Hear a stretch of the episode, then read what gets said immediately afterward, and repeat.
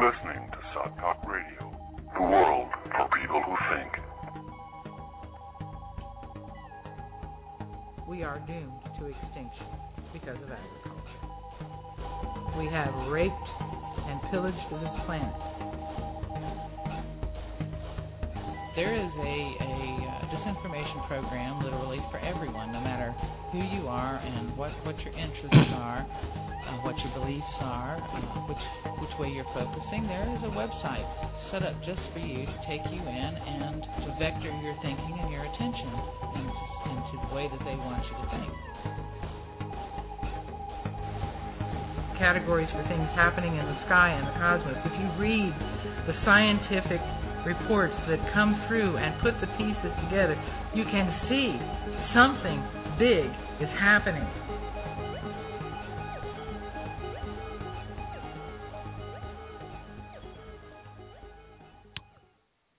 We are an empire now, and when we act, we create our own reality.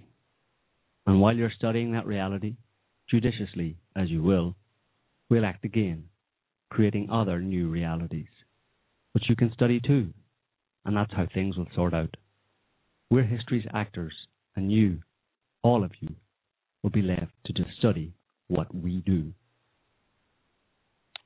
The war in Iraq was one of the most brutal events in modern history sold to the people on the basis of lies about non existent WMDs and Saddam Hussein's non existent ties to non existent Al Qaeda. The above quote from a Bush administration official encapsulates the pathological delusion of grandeur that is US government foreign policy.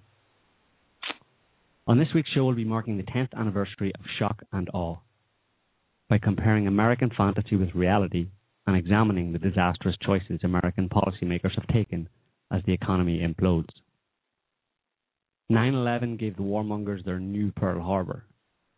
Couched in lofty rhetoric about spreading democracy and liberating the world from tyrannical dictators, America's glorious self image stands in stark contrast to the brutal reality of 10 years of bloody mayhem that has left Iraq and its people ripped apart. Hubris and pathology writ large. It's a tale as old as time, from Athens and Rome to the British Empire and today's US managed global pathocracy. To paraphrase George Orwell, in times of monumental deceit, rhetoric is valued over truth. And the reality today's philosopher kings have created is about to get a very rude awakening. Hi, and welcome to SOTT Talk Radio. I'm Joe Quinn. And I'm Niall Bradley. And it's just the two of us this week. Uh, so it'll be an intimate soiree. Uh, as we've just noted, the topic this week is the Iraq War because just a few days ago uh, was the 10th anniversary of the invasion of Iraq. So we're going to be discussing that entire history and a few other things or perhaps many other things associated with it tangentially. But before we do that, or maybe to kick us off on that topic, we have a word from one of our sponsors. My fellow citizens, at this hour, American and coalition forces are in the early stages of military operations to disarm Iraq, to free its people, and to defend the world from grave danger. On my orders, coalition forces have begun striking selected targets of military importance to undermine Saddam Hussein's ability to wage war. These are opening stages of what will be a broad and concerted campaign. More than 35 countries are giving crucial support, from the use of naval and air bases to help with intelligence and logistics to the deployment of combat units. Every nation in this coalition has chosen to bear the duty and share the honor of serving in our common defense. To all the men and women of the United States Armed Forces now in the Middle East, the peace of a troubled world and the hopes of an oppressed people now depend on you. That trust is well placed. The enemies you confront will come to know your skill and bravery. The people you liberate will witness the honorable and decent spirit of the American military. In this conflict, America faces an enemy who has no regard for conventions of war or rules of morality. Saddam Hussein has placed Iraqi troops and equipment in civilian areas, attempting to use innocent men, women, and children as shields for his own military. A final atrocity against his people. I want Americans and all the world to know that coalition forces will make every effort to spare innocent civilians from harm. A campaign on the harsh terrain of a nation as large as California could be longer and more difficult than some predict. And helping Iraqis achieve a united, stable, and free country will require our sustained commitment. We come to Iraq with respect for its citizens, for their great civilization, and for the religious faiths they practice. We have no ambition in Iraq except to remove a threat and restore control of that country to its own people. I know that the families of our military are praying that all those who serve will return safely and soon. Millions of Americans are praying with you for the safety of your loved ones and for the protection of the innocent. For your sacrifice, you have the gratitude and respect of the American people. And you can know that our forces will be coming home as soon as their work is done. Our nation enters this conflict reluctantly, yet our purpose is sure. The people of the United States and our friends and allies will not live at the mercy of an outlaw regime that threatens the peace with weapons of mass murder. We will meet that threat now with our Army, Air Force, Navy, Coast Guard, and Marines so that we do not have to meet it later with armies of firefighters and police and doctors on the streets of our cities. Now that conflict has come, the only way to limit its duration is to apply decisive force. And I assure you, this will not be a campaign of half measures, and we will accept no outcome but victory. My fellow citizens, the dangers to our country and the world will be overcome. We will pass through this time of peril and carry on the work of peace. We will defend our freedom. We will bring freedom to others. And we will prevail. May God bless our country and all who defend her.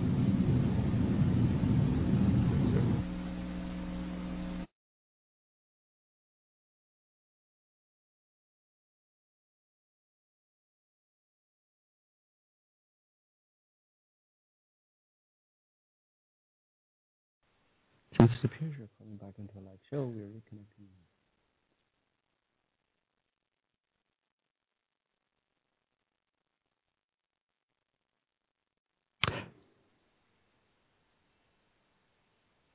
So I suppose that means that we may well be back on on air. Uh, sorry about that, folks. We were having some serious problems with Skype here, which is our uh, connection uh, to Blog Talk Radio, and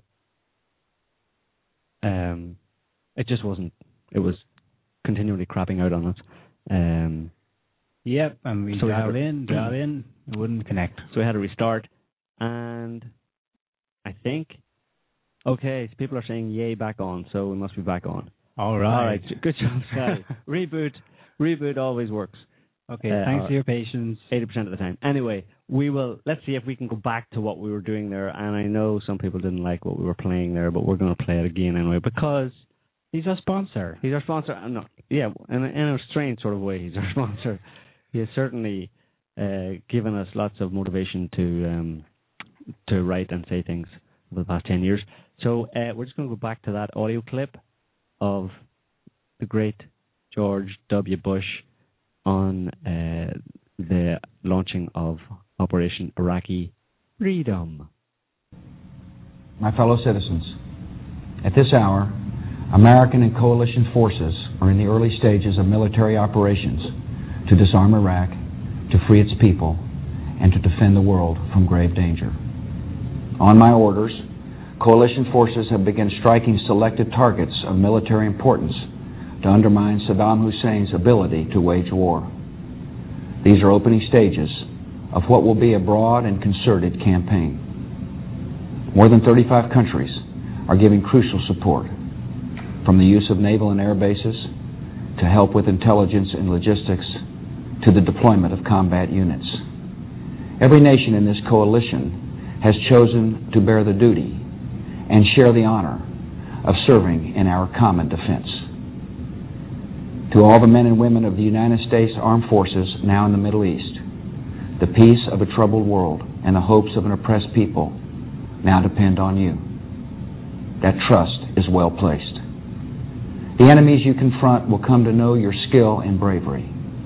The people you liberate will witness the honorable and decent spirit of the American military. In this conflict, America faces an enemy who has no regard for conventions of war or rules of morality.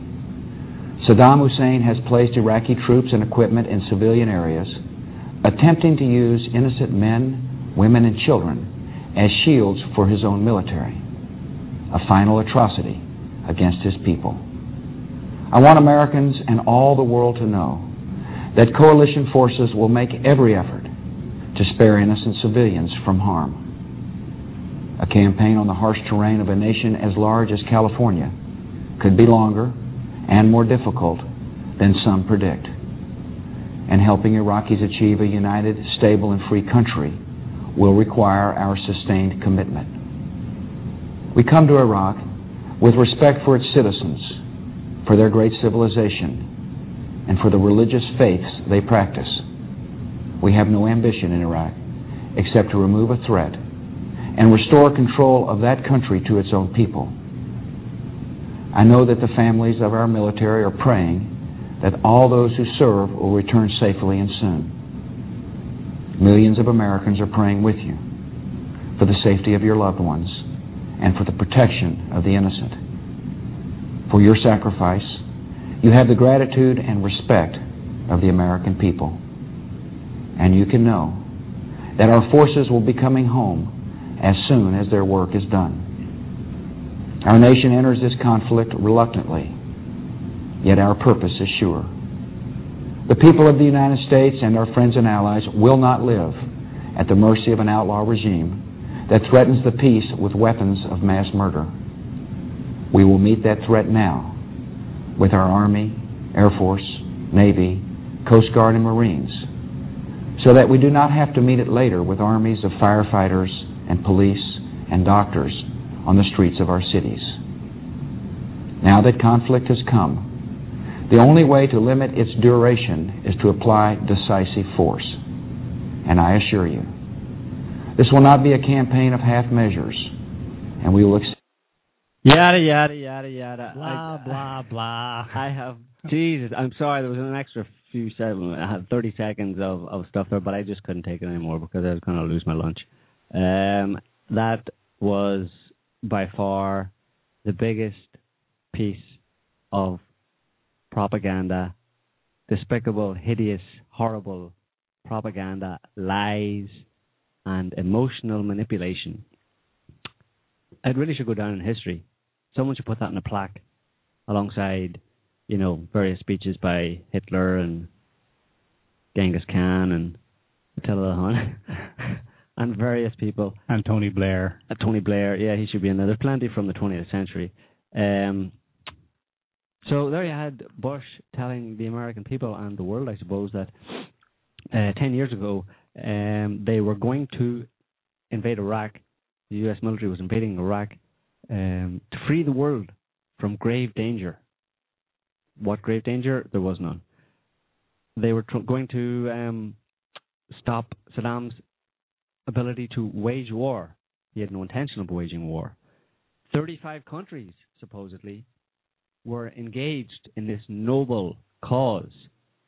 Well, I'm not sure. I'm not surprised coming from Bush, but I'm sure his math isn't up to up to scratch, isn't up to third grade level probably. But 35 countries is a bit of an exaggeration. It was really the U.S., the United Kingdom, and Australia. Yeah. There were a few other countries. Australia, very few troops, mainly the US, then the, the UK, some Australians. There was a few from El Salvador, half a dozen from South Korea. Italy had a few. These are all client American regimes anyway, or Yeah. they were at the time. Georgia, Ukraine, but several of these countries actually were there for only about six months or a year as well. So this was clearly a U.S. and to a lesser extent UK inspired invasion, despite the fact that he claims 35 countries, coalition of the willing, my backside. It was being pursued to give hope to an oppressed people. We were expected to just accept that, that somehow the Iraqis were an oppressed people and were desperately in need of liberating. And they had no ambition.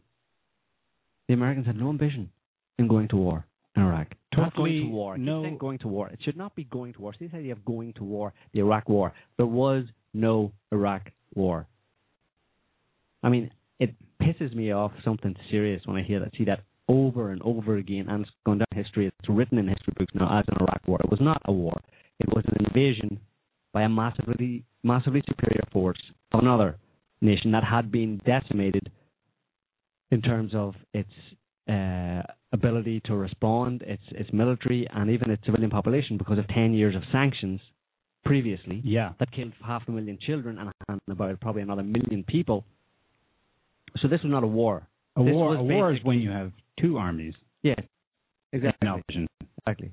This was the invasion of a sovereign country and an attack on the people of the country who had been beaten bloody already into a position of submission.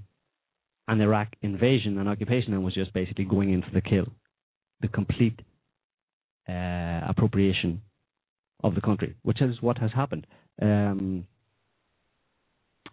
yeah, and the whole bullshit about you know we're taking this action now because we don't want we want to fight now with our bombs and our guns or whatever over there because we don't want to have to fight with firefighters on the streets of our own cities. I mean that's Yeah. just so much Yeah, this nonsense. is this is the rhetorical line we hear throughout the war on terror.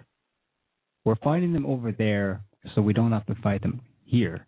yeah, Uh, Francois Hollande recently said exactly the same thing. yeah, it's a catchphrase. We've gone to. Mali, so we can fight them there, and we don't have to fight them here Yeah, in the middle of the Sahara. yeah.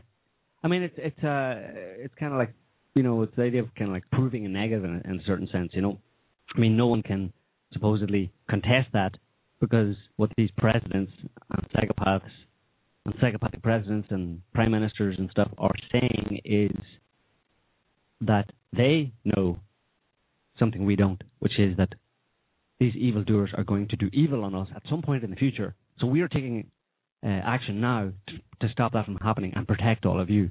And there's no proof needed in, in such a such a statement. You don't need to back it up because it's national security and blah blah. Blah. No one questions. People just say, "Oh well, if you're doing it for my my safety, go ahead." You know. So yeah, that's another thing that pisses me off. Hearing that, Yeah, yeah, yeah, yeah. Plenty of get them over there, so we don't have to get them here. plenty of rhetoric in there to manipulate and play on the fears, especially. I mean, this came after 9 11. You know, that wasn't hard to do. But they still felt they had to try and prevent, uh, prevent uh, present a casus belli, a- an actual justification for doing it. And that was, of course, WMDs. Mm-hmm. And my God, they tried. They tried hard, but there was nothing. Well, exactly, and I mean everybody knows this, and no one seems to care. Because if they did really care, the world would be up in arms. Pretty much, I, I think it's safe to say that a good uh, proportion, as in a majority, a decent majority of at least people in the Western world, in Western Europe and Europe, and probably in around the world in other countries as well, know that the Americans and the Brits deliberately lied to the world and made shit up about WMDs to justify their invasion, i.e., they had no good reason to invade. It was a war of aggression. And these same people who were behind this are still in positions of power, still in positions of influence, still giving talks if they're not directly in, in, in office. And people going, you know, people people don't care that, that this has happened. And I mean, this is just, we're just talking about here about an insult to your intelligence. We're not even talking about the actual results of this war of aggression and what it did to your fellow human beings. I mean, talking about the the WMDs, they had three initial three initially they had three narratives. Uh, they went from one to the next to the next. Yeah. They started off with Saddam, did 9/11, or at least he was hanging out. harboring the terrorists. Or he was hanging out with Al Qaeda, hanging out with Osama, and you know they were buddies. Some kind of childish, nonsensical BS to try and tie the invasion of Iraq and Saddam Hussein to the trauma of 9/11, so everybody would get behind it. They were just looking for anything that was emotionally jarring or Yeah. that would grab people's by, by the emotions and get them to say, "Okay, just do it, just do it." Oh my God, you know, 9/11. No, so it was ni- Saddam 9/11, and that was very quickly dismissed and What- ridiculed by people, by scholars, by many people who know that there was no way that Saddam would ever have been hanging out. Yeah, they, they dropped that one like a hot potato because Saddam Hussein, of course, was the leader of the most secular country yes, in a region that was supposedly full of Islamo-fascist slash Muslim terrorists. yes, So he would have been the very opposite end of that scale. yes, exactly. He was certainly not. He was fighting against, in fact, uh, Islamofascist type people or fundamentalist Religious- Islamic yeah, extremists, whatever. extremists for many years, and it was well known. So they dropped that quickly. Then they moved on to, as we just said, WMDs, uh, with lots of fabrication, lots of uh, going and back and forth to the UN to try and convince the entire world that, with Colin Powell showing silly pictures of things that he had made up or someone had given him who had made them up, pictures of mobile weapons labs, etc., Curveball. etc. Curveball, uh, who was basically just supposedly an Iraqi informer. he was an informer for some Western intelligence agency, and he has admitted Um, now that German. Yes, for the Germans. And but it was all made up because apparently his source was an Iraqi taxi driver. That was who was drunk behind the wheel. No, there was something about an Iraqi taxi driver that they got. That's ultimately where the information come from. Came from. Yeah, there was there was another story that this guy had worked in a agricultural seed processing factory somewhere in the middle of Iraq, and he fabricated this story. And be, we, I say he fabricated because he later admitted that it was fabricated. Yep. And the Germans who were listening to all this intelligence and passing it on to the CIA, presumably, uh, tried not, tried actually tried to explain to the Americans. Uh, listen, uh, this guy's a bullshit artist. Don't believe anything don't he believe says. what he's saying. But but the CIA were aware of that as well. But it was the officials in the Bush government who were Right. saying, "Listen, that's not good enough.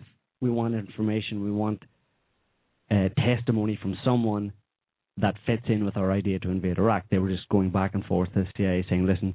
Find it, find something, find anything, and they couldn't. And eventually, this was the best they came up with, which was a pure out and out lie. And you had Tony Blair talking about the 45 minute uh, attack time frame from, or at least that they could mobilize, Saddam could mobilize his uh, weapons of long mass range. destruction. Yes, ICBMs or whatever, long range missiles with chemical warheads that could strike the UK within 45 minutes, or at least could yeah, be, that was it. at least could be uh, mobilized within 45 minutes. And maybe that came from an Iraqi taxi driver. Maybe that's where he got it. But there was definitely a Iraqi taxi driver who supplied some of the core information from this, and they knew it. And Tony Blair, psychopath that he is, evil, disgusting. I can't think of any more words right now that that are, are that are repeatable. He he stood up in front of the House of Commons and, and, and vociferously declared that Saddam did have weapons of mass destruction and that we needed to go to war. Everybody needed to go to war. And it was all based on lies. And the man, Tony Blair, that we're talking of, also had David Kelly killed later that year in 2003, in July 2003, had him assassinated. This was David, Dr. David Kelly, who was a, a weapons inspector, who had been in Iraq a long time and knew that the claims of Iraqi weapon of mass, weapons of mass destruction that Blair had been touting Yeah. over and over again. He knew it was false. He was going to testify that it was false. He was going to reveal the information that was ironclad that him being someone who was, who was a career scientist and a weapons inspector knew and had been in Iraq for on many occasions knew that it was lies. He was assassinated quite clearly Yeah, and I think by the Blair government, Alexander Campbell, uh, whoever they got to do it, basically some hitman. people must know that that was such a sickening side episode. Everybody knows it in the UK. Every single person in the UK knows. Well, okay, I'm exaggerating, but seriously, there are a lot of people who, because the story is so ridiculous. It was so brazen. I mean, the guy was had already been outed as the informant of this journalist for the BBC, Andrew Gilligan. Yep. His name was out there. At this point, it's public. you don't just go and kill someone. Well, they do, but they and do. they did. Well, they did it in such a way to try and make it look like a suicide. yeah, because but- he was so, so so under such stress because he was going to have to reveal this deep dark secret that Tony Blair is a lying piece of uh, shite. No, can't say that. Not on air. so Um, yeah. That's what we're talking about here. The, the, sorry, that was just all inspired by George Bush's address to the nation. the the thing with the W and before you go on the WMD angle, there it's the lies go even further back because immediately after the Gulf War, 1991, Mhm. well, not immediately, I think it was a couple of years after, they they launched one of those infamous whitewash public inquiries in the UK. It was called the Scott Inquiry. Mm-hmm. And it was because of reports that had come out, which everyone already knew beforehand anyway, that the weapons Saddam had been using in the first Gulf War Mm-hmm. were, were sold to them by the Brits Yeah. and the Americans Mm-hmm. right up until Operation Desert Storm was launched. Mm-hmm. And the, the Scott Inquiry pretty much nailed that down. The timeline, what exactly was sold. Now they they couched it in well, oh, we weren't so we didn't know he was going to use them like that. Mm-hmm. We didn't know he would use them against his own people. Yeah, we give him against soldiers. Just you know. we just gave him. and They called it farming equipment. Yeah. It was for agricultural purposes. Right, oh yeah. well, we didn't Yeah. know he was going to do that with it. Yeah, well, it's well known that Saddam liked some some uh, mustard gas in his tea, you know. So So if there was anything to any weapons of mass destruction, which there wasn't, because all through the 90s, UN inspectors had gone and overseen their, their destruction if anything was found, uh or verified that no, there's nothing here in this site or that site. uh They knew full well this was not something lost in the chaos of the, the No, build up to the war in 2003. It was a decade old, this story. But as we, yeah, but so they knew. But as we, what, do you mean when they knew? The the Bush government knew, and all the officials knew, or the, and the people knew. The people, well, Yeah. the people didn't necessarily know because they don't necessarily know anything, even if it comes. The people Via knew. media. The, the, sorry, the, The officials knew. officials knew. The Yeah. officials knew, but yeah, as we they know, signed the checks for God's sake. yeah, of course, yeah. That's the thing. Yeah, they knew that they had sold them to. they know uh, exactly. I mean, there's that to, to famous, Saddam 'cause they had the famous uh, meeting of Rumsfeld in I think in 1983 Mhm. in Baghdad, shaking hands with Saddam Hussein, Yeah. congratulating him on the progress he's making But the thing is, as we know about as we know about psychopaths from ah, research in psychopath psychopaths by, for example, Robert Hare, um, we know that for for a psychopath or the psychopathic mind, facts and the truth are Hmm. kind of funny, nebulous, not very well defined things. There's they can be real one moment as long as they serve your purposes, and the next moment that same fact can be not a fact anymore. It can be, you know, and that, that's fascinating. The, the idea that they don't actually understand what, a, what we mean when we say a fact. hmm Well, a fact implies the idea of something. Usually, in, implies the idea of something external to yourself, something that can be verified externally and can be agreed upon by ver- uh, uh, several people than one person. Uh, it's almost it's close enough to objective reality, but yeah, it's something that if you're- if regulates your. yeah, and if you're looking at the psychopathy, if you consider psychopathy from the point of view of extreme narcissism, you know, that's extreme subjectivity and extreme uh, focus and involvement.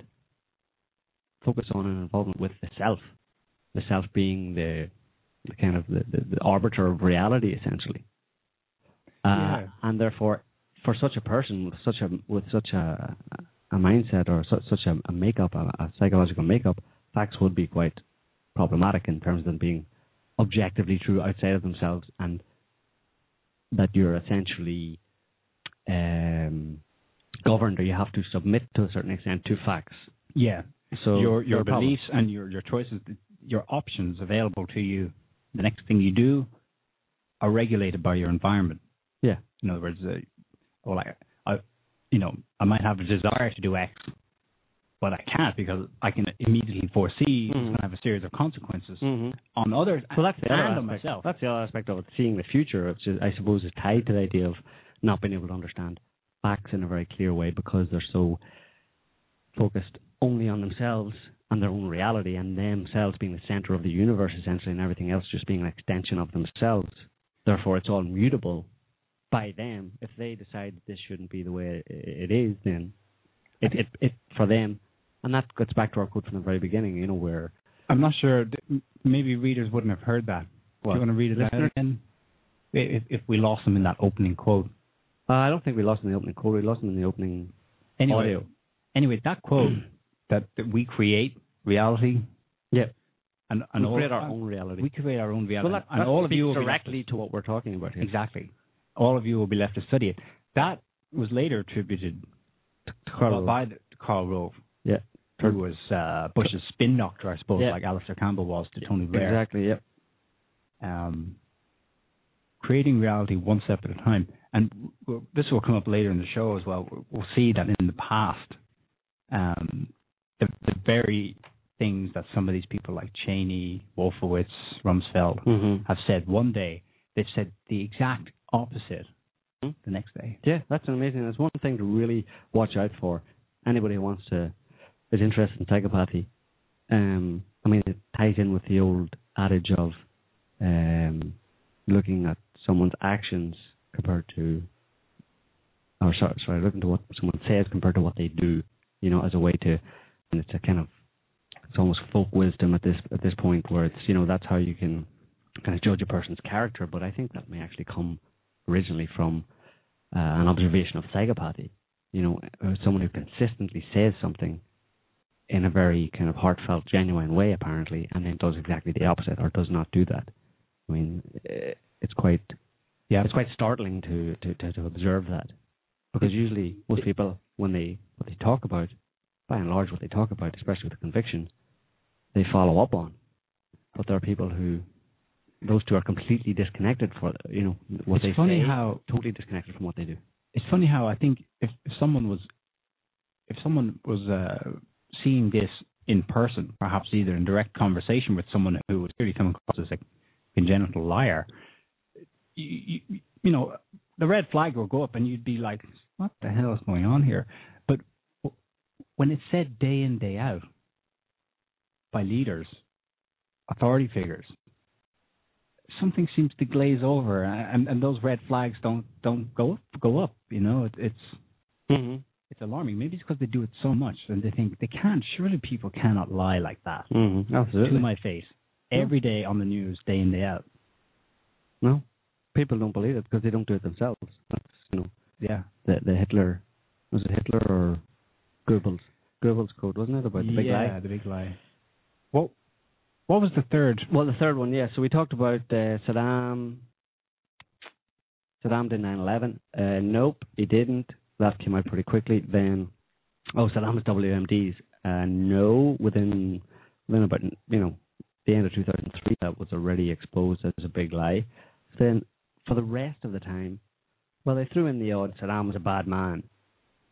You know that became Tony a- Tony Blair and, and, and George Bush and, and various people. Well, they just they called him a bad man. I mean, it was completely pathetic. I mean, I was Asinine. like, oh, geez, there was times when my my jaw just hit the floor. I was like, are you shitting me?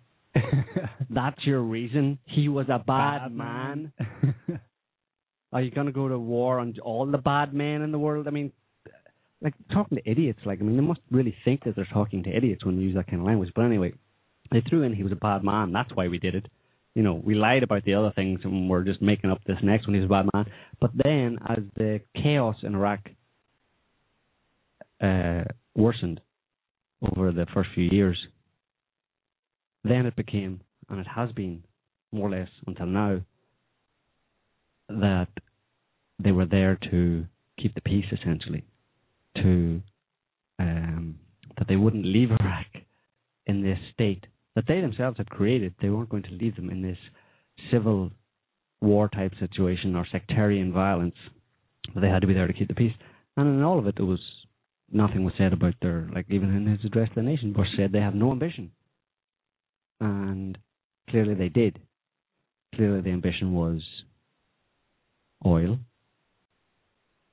and above and beyond that, I mean, you can include Israel, maybe um, as part of the motivation in terms of doing the bidding of the Israelis. yeah, war for Israel. Uh, but obviously, there's a strong a- aspect of just psychopathic, the psychopathic destructive principle.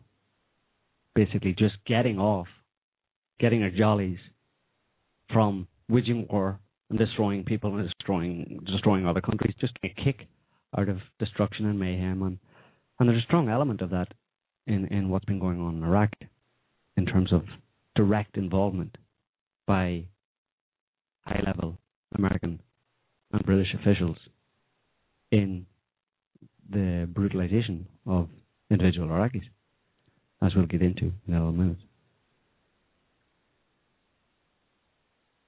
The the thing that stood out for me within a, within a couple of years it became apparent that the situation there was just so far gone.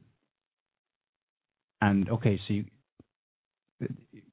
uh, as you put it now, you know, okay, so we can think they're there getting their jollies. Mm-hmm. Well, the extent of the corruption there was such that it was like they were, it was like they made the Wild West, you know, where anything goes. Mm-hmm. And I mean, the stories coming out were just insane. That they were actually shipping over billions of dollars in hard cash and laundering the money. Mm-hmm. Um, the this is before we can get to oil, by the way. The no bid contracts doled out in the 1000000000s Mhm. if not trillions. I don't Yeah. know. No one knows. Yeah. Two companies, American companies, but also international, not just the U.S. I mean, obviously, there was a lot of backroom stuff. Hey, you support the invasion of Iraq, Yeah, and you'll get something out of it. There'll be Yep. something in it for you. Yep.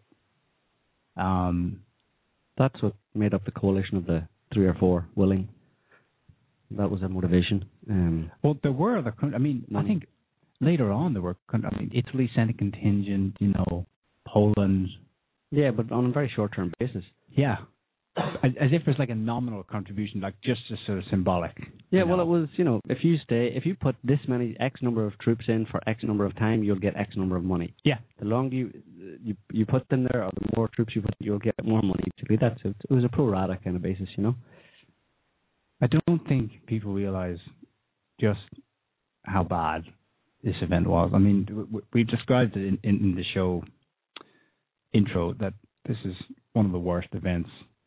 Yeah, okay, there are other events where you could say more people died or they lasted a longer time, but the sheer brazenness, the sheer lies on which this was founded, and the subsequent carnage, and the fact that it continues Mm-hmm. I, I think I think what what did it for me is the fact that it's it's been sold or it's already gone down in history as being a humanitarian. It's it's the rhetoric that is already wrapped in that makes me just want to puke. Yeah, Operation Iraq, Iraqi Freedom.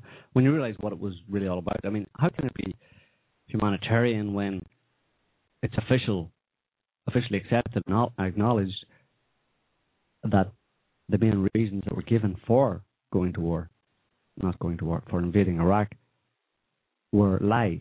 That they were that they were desperately making up anything they could to justify. I mean, that fact alone tells you that they had no good reason for invading Iraq. They only had bad reasons Yeah. because they came up with a string of ridiculous and provably false good reasons. So they had no good reason. So they had a bad reason. So what was the bad reason? What was the reason that they were not willing to tell anybody? Well, it was basically to enrich themselves, and also part of the just we want to go and destroy a country. We want, we want to use our military. We want to exercise our military, and yeah, we want to you know get our get our grubby hands on oil. And I mean, people try and I think people try too hard to come up with some kind of geostrategic Yeah, some some ultimate Some- motivator. or some long analysis of why and all the different factors involved. And when it just comes down to pure greed and pure destructive principle, yeah, well, that's analysis all you need. analysis is fine so long as you come back to Yeah, you can analyze, ana- analyze how it happened. because there is a lot of stuff to be told. Well, there is, yeah. I mean, but in terms of, I'm talk, talking here in terms of the the rationale, the reason, the ultimate reason for it. Yeah. I don't think it, it goes any further than them being psychopaths and embodying the psychopathic destructive principle, and also being extremely greedy, it being a pathology of greed. And that's about it, really. I mean, like I said, you don't need any more. There are no other real. Don't need any kind of um, lofty ideological, you know, goals or reasons to to why they wanted to go into Yeah. this part of the world, and and for you know, for resources, sure, but that's greed. Yeah. I think we we don't need any super grand strategy thinking uh, reason to understand what exactly were their objectives and did they achieve them or not. However, they very much use that language to explain their rationale. Mm. Um, look at some of the, the documents that uh, where, the, the idea of an overt war against Iraq first comes up, and with the purpose of removing Saddam Hussein, regime change, and all that. Um, we've obviously got the PNAC document, Mm-hmm. Rebuilding America's Defenses, Mm-hmm.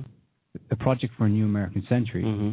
where the neoconservatives who sort of piggybacked into George W. Bush's administration in 2000, these guys had already identified Iraq as number one target, amongst a whole lot of other things. I mean, that document is, is 90 pages, and it basically explains exactly what needs to be changed in the American military structure, the Pentagon structure.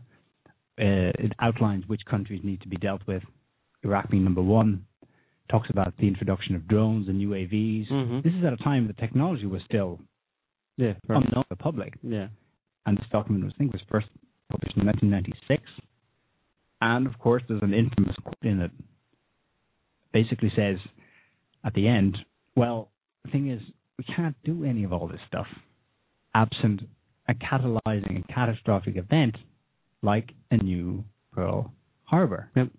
And then George Bush, on the evening of 9/11, wrote in his diary allegedly that America just got its new Pearl Harbor. Actually, yeah, it's attributed to Bush. Yeah. There's a quote here. I think it's from journalist Greg Palast. Before going to sleep, Bush wrote in his diary, "The Pearl Harbor of the 21st century took place today. We think it's Osama bin Laden." Now, where's my- then Palast says, "There's no evidence that Bush, the man who never reads, writes enough to keep a diary. The reference to a diary, diary would seem to be a vehicle to convey uh, that depth of Bush's capitulation to the rogue network behind 9/11, Mhm. i.e., the neoconservatives that we've been talking about. Um, Absolutely. And obviously, you can't talk, talk about the Iraq War without talking about 9/11, which, without without which, there would probably have been no wars anywhere in the past 10 years, no U.S. invasions of any countries in the past 10 years without 9/11. It was the seminal event, and as we've often said, that is the day that everything really changed. It was the beginning of the end of any chance that we in the West certainly had of creating any kind of a, a decent or positive civilization, a global civilization, or you know, even of having any any hope for for a, for a bright future or a positive future, because everything that happened has happened since then has just been uh, the brutalization of so many people in so many places in so many different ways uh, physically, psychologically, emotionally. Um, it's happening, and it's not just happening over there. It's happening at home in the U.S. and in Europe. All the changes that have happened that have been justified since uh, justified by now 9/11. So Yeah, it's the mass trauma of an event like that that seems to create an opening for people's values to be well rewritten in some way, to be reconfigured. mm-hmm. Persistently, you know, terror, terror, terror, Iraq invade. You know, Mm. I mean, they they could get away with what they were doing because, well, the emotional language, um, the without ever av- having to actually prove the case, just flashing up on the screen, um, an image of a a nuclear bomb going off, Mhm. and then talking about Saddam Hussein, people were in this state where,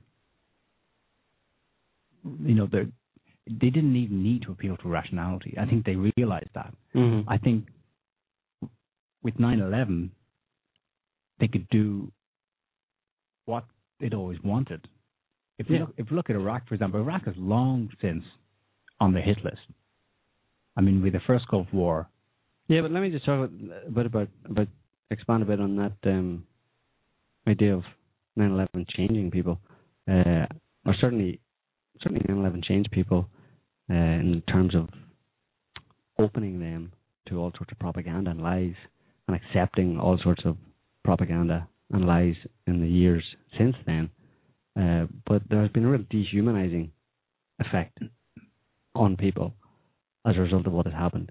People have been as a result of 9/11, people have sanctioned the invasion of other countries and the murder of their fellow human beings. Uh, not only have they sanctioned it, they've essentially welcomed it or cheered it uh, because under the idea that it was good for them. You know, they saw it as a positive thing. They're, you're talking about getting large a large percentage of the population to believe that killing their fellow human beings is good. And that has to have some kind of a psychological effect. And I'm just wondering uh, if it's correlated to, because it seems to me that in the past 10 years, since about 2000, things have gone downhill socially and culturally, if we can say culturally, in the West. The level of crass TV programming and the crassness of, of many areas of society, particularly in, in, in terms of entertainment and culture, is kind of staggering. You know, it shocks me every day when I look out there at what is passed off as culture or interesting or something for people to do or something, you know, some kind of positive pastime for people to, to engage in, you know. And I'm wondering if, if the effects of the invasions and the brutalization of other human beings that have been done in the name of many people in this world, particularly in the West, has in some way, you know, dehumanized them or done something to their own natures, you know, by by by the fact of them accepting it and being encouraged to accept it, accept it and, and accepting it, that that has then led to just this disintegration or the real deterioration of their values and even their thinking power. You know, they become half-wits, they become idiots. You know, I mean, there was a a story I was looking at today. Um, it was a a museum. I think it was a British museum, um, where an actress. She's a fairly famous actress, but she put on an art display. This was art, and she was for seven hours a day. She was in a glass case in a gallery, sleeping on a bed. And I saw pictures of this, and there were that you know, was the art. that was the art, and there were dozens of people or more. It was a large crowd of people. It was just one picture, but apparently it had been attracting a lot of people to look at her sleeping, and that was art. Now, tell me that that is not the art of a bunch of half-wits, a bunch of real village idiots. I mean, seriously. and I'm just wondering if there isn't a correlation between that and the, you know, the. Uh, of course, it's you know, we've talked previously about the spread of psychopathic kind of ideals or psychopathic morality throughout society, but I'm wondering if there's something something essential hasn't been lost in a lot of people as a result of them accepting the idea of torture and killing and war is good and freedom and democracy, believing that going off and invading another country and killing 1.5 million people is freedom and democracy and it's keeping them safe and it's helping the Iraqis when the when the lies are so blatant and the truth should be so obvious. When people believe those lies and internalize them, it ultimately destroys them in some way or other, or certainly destroys their thinking and their their their ability to just be normal human beings. You know. I think it's been said that the the act of actually believing a lie um, has a direct effect on someone's brain there and then. Yeah. It, it was explained in a study exactly what what's going on in this process. I mean, it, the net result is a kind of re- rewiring where, um, on the one hand, people become desensitized Mm-hmm. And on the other hand, in some ways, they become hypersensitive, where the slightest hint of fear or danger or threat sends them over the edge, and they, they start doing crazy things. You mean when they believe lies? When they believe lies, when there's something, you know, something maybe slightly terrifying in the news. Maybe there's a story about, uh, Yeah. or, or even even when it's not a terrifying thing. You know, when there's, like we've discussed in the show, when uh, a kid gets arrested Yeah. in his school Mm-hmm. because he talked about being in his toilet. Next Well, day. that's may- maybe what you're talking about there is hysteria. Basically, the that the effect of believing lies, really blatant ones, and internalizing internalizing them, and uh, turns you into a hysterical idiot, which is close enough. Yeah, I mean those. Yeah. I mean you're either an idiot, a dimwit, or a halfwit, or a or a hysterical halfwit. and you you can't help but wonder if it's a concerted campaign because, I mean, in terms of crass entertainment, that TV show 24, it's not Uh-huh. the only one that's guilty of this, but I think it was the most popular. You know, making torture seem normal. I'm sorry, but it the day you accept torture of another person, Yeah. it is the day it, you killed your own spirit Mm-hmm. if I can speak in those terms, never mind what it does to your neu- neurophysiology. Yeah. And one after the other, as as things came out in Iraq about what it was really like there, both for uh, both for the population, the local population, and for let's say for the troops that went there sincere in heart and were just horrified by what they saw and whose lives have been destroyed by Yeah. it. 18 suicides a day on average in the military. I think most most U.S. deaths were suicides. Um, I don't know. Well, that's that's another contentious point about the actual number of dead in Iraq. I think it's far higher than they're suggesting. That's not four, four or five thousand what they claim. It's probably more like forty to fifty thousand, yeah, and well over a hundred thousand injured. Um, because that would fit with other similar types of conflicts uh, in the 20th century in terms of numbers when you're fighting against a a kind of a guerrilla war. I mean, you don't get away in ten years with um with a few thousand casualties, you know. But um, we're just going to pause here for a moment. I know we started late, but we're going to pause here anyway for a little word from our real sponsors this time, and we'll be back after this. Since ancient times, great civilizations have risen and fallen. The biblical plagues and the collapse of the Old Kingdom of Egypt, the plague of Justinian and the collapse of the Roman Empire, the Black Death that devastated Europe. Could similar catastrophes strike our planet again? Laura Knight Jadczyk's latest book, Comets and the Horns of Moses, provides compelling evidence that the course of human history has been defined by extraordinary and devastating cosmic events. Drawing on her extensive study of history, religion, psychology, and physics, Laura uncovers clues hidden in the great myths, ancient astronomy, and the works of the Greek philosophers to unveil the secret knowledge of the ages cyclical cosmic catastrophe, the periodical return of an extraterrestrial threat whose power moved mountains, reduced magnificent cities of old to rubble, and left the most powerful emperors trembling in fear.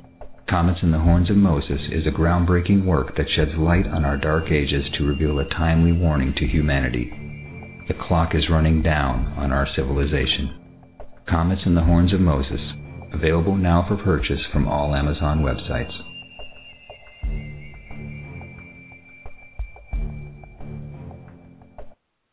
Yes, indeed. That was just a little advertisement for Laura's latest book, Comets on the Horns of Moses. Uh, it's an excellent book, and I advise everybody to get it because despite what we're talking about here, it really gives you the broad, big picture understanding of what we're dealing with and the real threat, as uh, as we just heard, the real threat to humanity. Although on a day-to-day basis, obviously there's there are threats uh, but they're not. They're threats from the kind of things we're talking about here in terms of psychopath-inspired war and aggression. But that's not unlinked potentially to the topic of Laura's book, Comets and Moses. So uh, we we really recommend you get yourself a copy. yeah. Um, and if you're paying attention to SOTT lately, you've probably noticed the number of fireballs being reported has gone through the roof. I don't think I can keep up with them these Nope. days. there are so many. Yep. Um, I've done some rough number crunching um, based on the baseline of the American Meteor Society. They do a report, they, they collect reports and they verify them, blah, blah, blah. And there was a jump in 2010 of 50% over Mhm. 2009, a 50% jump in 2011 over 2010, and last year. So far this year, the rate, monthly rate, is 50% over last year. So it is Wow. exponentially, well, 50%. It's doubling. It's doubling all the time. year on year. Um, That's kind of scary. it's real, you know. So, the Iraq War, they gave us all these reasons for going. They said, we'll be in, we'll be out, we'll be home by Christmas kind of thing. hmm Flowers thrown at us. Yeah, we'll be greeted as, you know, liberators. They'll worship the U.S. military because we're so great. What the hell happened then? Because you had, officially the war was over in a month. Then you had George W. striding down George W. Jockstrap. in a what is it, an F sixteen or something, landing on the the, the cruiser, no, a U.S. uh, carrier. Uh, mission accomplished. And what? That was the end? Well, no. Well, yeah, the next next, next month uh, the violence really took off. So, but what what really happened? People need to understand that obviously, as we said, it wasn't a war; it was an invasion. And when it's long since been known, particularly by Western, um, the powers that be in the West, the psychopaths in power, that when you invade a sovereign country, um, you can tell the people back home whatever you want. This goes back hundreds of years, really. You can tell your people back home whatever you want to convince them that it's all for good.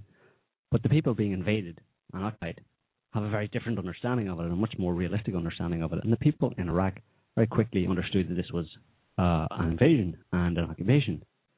And it had ulterior motives, despite what George Bush said.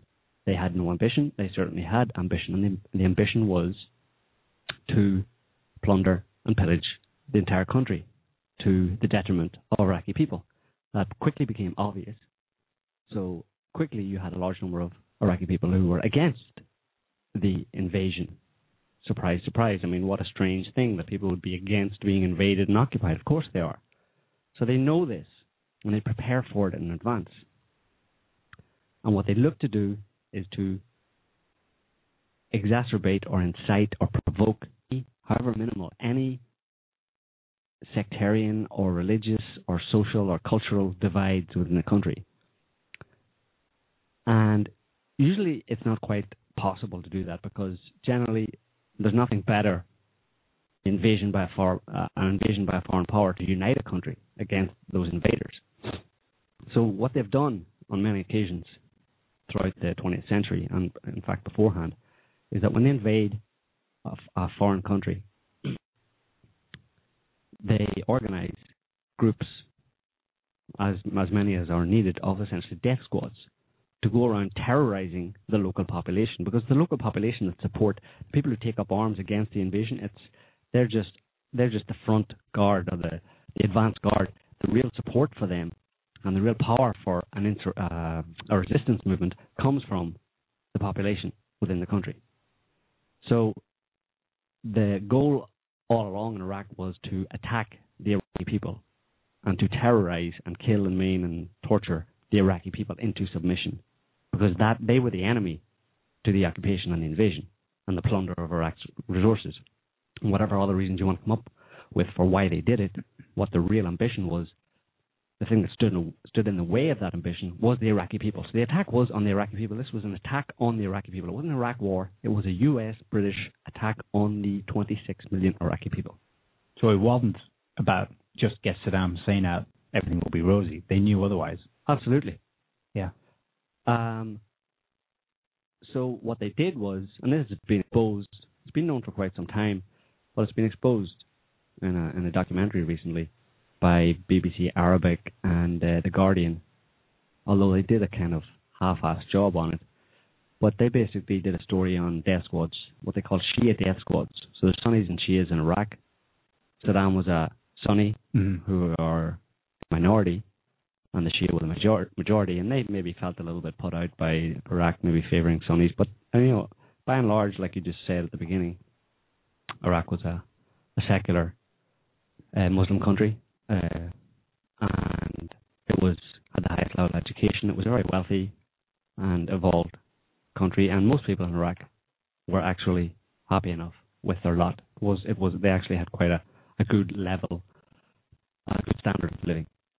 Um, so they organize Shia death squads, what they call Shia death squads, but they were basically anybody they could get who would take money to be their their death squad hitman type thing to terrorize uh, the population. So they got as many psychopaths as they could together, give them all badges and guns and cars. This is the U.S. doing this, right, under the direction of a guy called, he's a former Colonel James Steele, who reported directly to Donald Rumsfeld.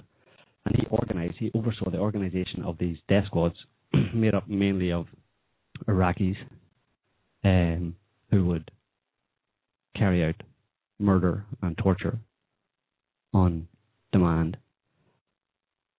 And but the thing about it, they call them Shia death squads, and this is where the whole sectarian conflict or sectarian or civil war idea comes in. They try to claim it was a civil war because they claim they were Shia death squads attacking Sunnis. But this is ridiculous because one of the main resistance groups in Iraq was a Shia group who was fighting the occupation. Yeah. So how could it be a civil war between Shia and Sunni, as, as in Shias attacking Sunnis, when in fact a majority of the Shia were aligned with a group that was against the occupation, and their leader, who his name is uh, Muqtada al-Sadr, he on several occasions came out and said and appealed to all of the Iraqi people to fight against the resistance, uh, sorry, to fight against the occupation. So this is just a lie, the whole idea of a civil war. This is what they've done repeatedly. They try to create the impression of a civil war. And certainly they scare the crap out of people and terrify people and terrorize people by having these death squads going around abducting, torturing, and killing ordinary people. And they set off bombs. But of course, you know, the, the special ops guys amongst the US military and the British military have a direct hand in this themselves.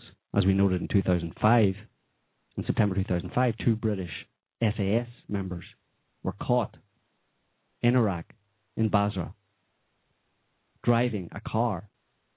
They were dressed in Arab garb, driving a car full of explosives, and they had already shot one policeman. And their car was was essentially a car bomb, and they were on their way to drop it off somewhere and detonate a car bomb. Two British soldiers dressed as Arabs. And you can just extrapolate from there as to what was actually going on in all those car bombings and supposed ethnic or sectarian conflict. It was all being deliberately exacerbated and provoked as a way to divide the country, divide the population, terrorize them, and divide them along religious lines. And I mean, it's very effective if you go around. I mean, they killed hundreds of thousands of people this way. There were just report after report, you know, 50 headless bodies turn up, dumped outside lo- Yeah. local police headquarters or Yeah. whatever. It was horrific. car me- bombing after car bombing. Uh, let me just let me just this guy John Steele or sorry James Steele, former uh, colonel, was in Iraq as a civilian, sent there by Donald Rumsfeld. He had a history of uh, in the military, obviously. He was in El Salvador, where he did exactly the same thing, where he where he cut his teeth on death squads, on organizing death squads to deal with the uh, resistance against a U.S. imposed dictator in El Salvador in the 80s. That's where he learned his trade, and he was then sent to Iraq to do exactly the same thing, to deal with any resistance to U.S. interests, U.S. occupation, U.S. control, U.S. plunder of the country that they were in. And there's a guy, an Iraqi general, a former Iraqi general now, um, who was interviewed about this guy Steele. He met him, and he had this to say about him. Steele made a strong impression with the high level, even battle hardened Iraqis he worked with. The best description for him is that he lacks human feeling. I mean, the number of wars he's witnessed and the various methods of torture that must have been committed, whether in Iraq or elsewhere, somehow their hearts have died. General Muntader al-Samari is a former general in the Iraqi army. After the invasion, he worked with the Americans to rebuild the police force. But Muntader was very disturbed by the abuse and torture he witnessed being committed by the police commandos. He tried on a number of occasions to stop it. He has never spoken before about the part the US played in running the special police commandos. The Ministry of Interior had 14 to 15 prisons. They were secret, never declared. But the American top brass and the Iraqi leadership knew all about these prisons.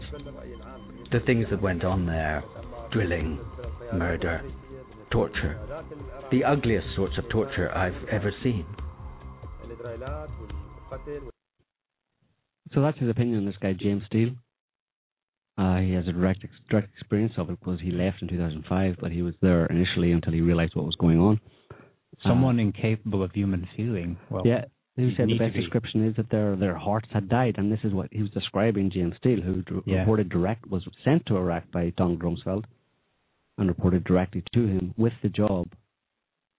He was sent to Iraq with the with the job of organizing, as he had done in El Salvador, organizing death squads to attack supposedly the resistance, but these are people who are resisting a foreign occupation of their country and who understand that their country is being destroyed and pillaged. Well, so, but they also attacked by far because they were easier targets. By far, far more often they attacked ordinary Iraqi yeah. civilians. It, it it would never have been acknowledged that they're doing this to counter the resistance. The term is counterinsurgency. You see, well, that's what the same we're, thing. We're doing this to counter the insurgency, which is by nature violent. Therefore, we have to get down and dirty with them. That's just the hard facts of war. God help us. Mm. That was the fallback reason for why this kind of thing went on, if it ever came up. I don't think it did really, but counterinsurgency. But the the trick in that is not that you're countering something that's been done by the others. You are doing all that and it's justifying your reprisals against the genuine resistance. I mean, we're talking about uh, raids, nighttime raids by the, the, the, regular U.S. troops would then be sent in, you know, based on some intel or whatever that's tortured out of someone. They will go in and terrorize the crap out of whole neighborhoods. Mm-hmm. There was at the height of it in 2006, they were doing sweeps of the whole of Baghdad, district yep. by district. Yep. Millions of people Yep. yeah, we can't excuse the U.S. military. The U.S. military, despite what many people think, uh, were uh, murderers. Most of them, by and large, I can't. Obviously, there, were, there, there are different people uh, in the military with different attitudes and stuff. But by and large, if you're part of the U.S. military and you were in Iraq, then you took part in murder. You may not have directly taken part in it yourself, but you are part. You are part of a large contingent of murderers who went around murdering, kicking in doors at night, and shooting and killing innocent people. And this is what the U.S. population, these are the people that the U.S. population cheers and, uh, you know, wears little badges for, support our troops, aren't they wonderful, aren't they great? No, it's not. They're murderers. And this is why so many of them for post-traumatic stress yeah. syndrome. Those those who have a conscience, who have a conscience, and saw what was going on, and know better. At least they know better now. I hope. Mm-hmm.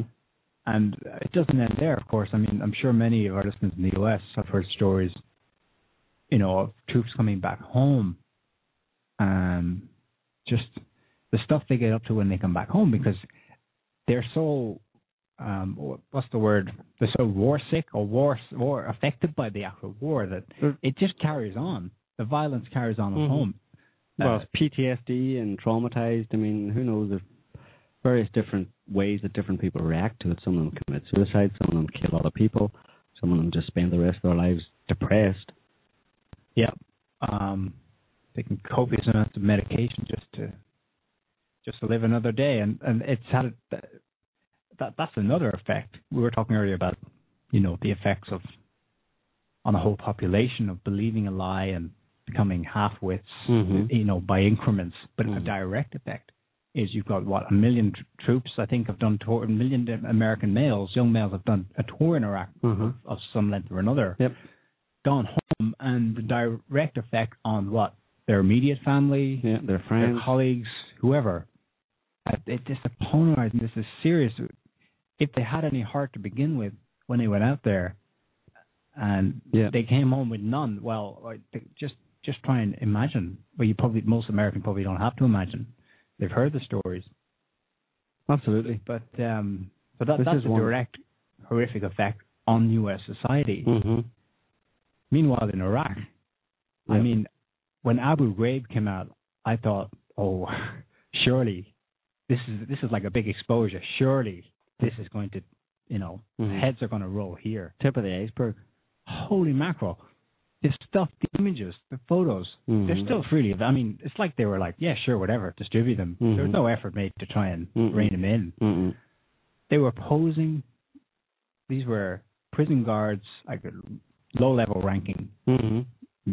junior officers, whatever, Mhm. guarding these torture centers, uh, Yeah. taking photos of themselves, Yeah. Doing sex acts on groups of males, on children, Mhm. on women, Mhm. smearing feces on their faces. Putting them in stress positions, torturing them basically in a, in a very brutal way. And This was all the stuff we were told Saddam Hussein does to his people. Mhm. That's why we're going in there. yep. He, he's a killer. He's a ma- bad man because he kills his own people. Well, there's actually little evidence for that. Yep. And then the U.S. goes in and creates the very reality Mhm. they accuse him of. Well, that's that's what psychopaths do. Yeah. Um, it's a mind bender, and I wonder if What I wonder is if anybody has any questions or any comments, because obviously we have strong opinions on this. You may have noticed we have strong opinions on it. If you have a strong opinion one way or the other, or a question or anything like that, feel free to call in, and uh, we'll do our best to answer your questions. Um, so you- you're talking about these death squads, right? So in 2003, I think it was May 1st or earlier even, Bush does his mission accomplished, mhm, as in the mission's over, mhm, as in the war is over, and now we pass it on to the new regime. Or it took Mhm. a while before there was a new. That's why there was a, a caretaker government yeah. Led by the American Paul Bremer, the Coalition Provisional Authority, uh, CPA. CPA. Um, He was there just to make sure all the co- oil contracts were signed off to American American companies. Yeah. And all the other rebuilding in quotes contracts were were signed off. No rebuild, no very little rebuilding was ever done, but a large amount of money was paid to defense contractors to do this rebuilding that never happened. They got the money, but they didn't do anything. So that's just an aspect of it. Just a way to loot the country, you know, using oil revenue. And then for future oil sales and control of the Iraqi oil, uh, that they were signed off. Bremner basically, Bremner was a dictator for that first year, or, Yeah. or more than a year that he was in Iraq. He was a dictator. He he could sign anything and everything into law, and he did. yeah. I mean, they took complete control of the country and just installed him as dictator, and then passed it off to this a couple of CIA stooges, uh, Ahmed uh, Chalabi, uh, who was a CIA asset, a known CIA asset. He became the interim prime minister, and then a succession of others, um, to the point that today, you you know, Iraq is Iraq is still destroyed. It is there are still daily almost bombings, car bombings. That's still these people who are continuing to put pressure on because they figure that the job isn't done yet. They haven't restructured or reformed Iraq. The Americans have not reformed Iraq fully in their own likeness, i.e., a fascist, capitalist form of government and society. So they're still putting the pressure on in terms of blowing people up and killing people. The last remnants of any resistance to that, the, the that remaking of Iraq, um, and and they're they're in complete control of it. I mean, the, the U.S. are still in control, fully in control of Iraq. They have stage managed the process of democratization of Iraq all the way, right up until this day. Yeah, freedom and democracy, and it's um, it's Iraq's it's Iraq's turn. Yep. This it's the turn of Syria.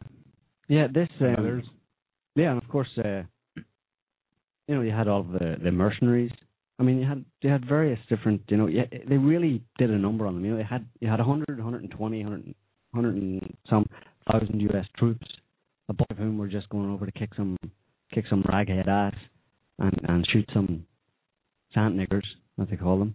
And uh, so you had those. Then you had an even bigger contingent of mercenaries, civilian contractors like XE today, Black Blackwater back then, XE today, who are basically have no, they have no, uh, there's no oversight, there's no, have nothing to stop them doing whatever they want, and they just arbitrarily kill people, as you've seen in videos, shooting people in the street. We're up to 2,000, 200,000 of them. And then you had this specialist group of, say, of five to 10,000 uh, Iraqi police commandos, as they were called, or Shia death squads, but they were just basically U.S. death squads employed, paid by the U.S. under the direct supervision of Rumsfeld and his man in Iraq, James Steele. And they were there to do the, the, the pinpoint, you know, terrorization. Well, they were all doing it. I mean, they were all involved in the same game, you know, but the particularly brutal, uh, deliberate acts of torture and killing were done by this uh, these death squads that were sent by Rumsfeld, as has been done, like we said, many times in the past.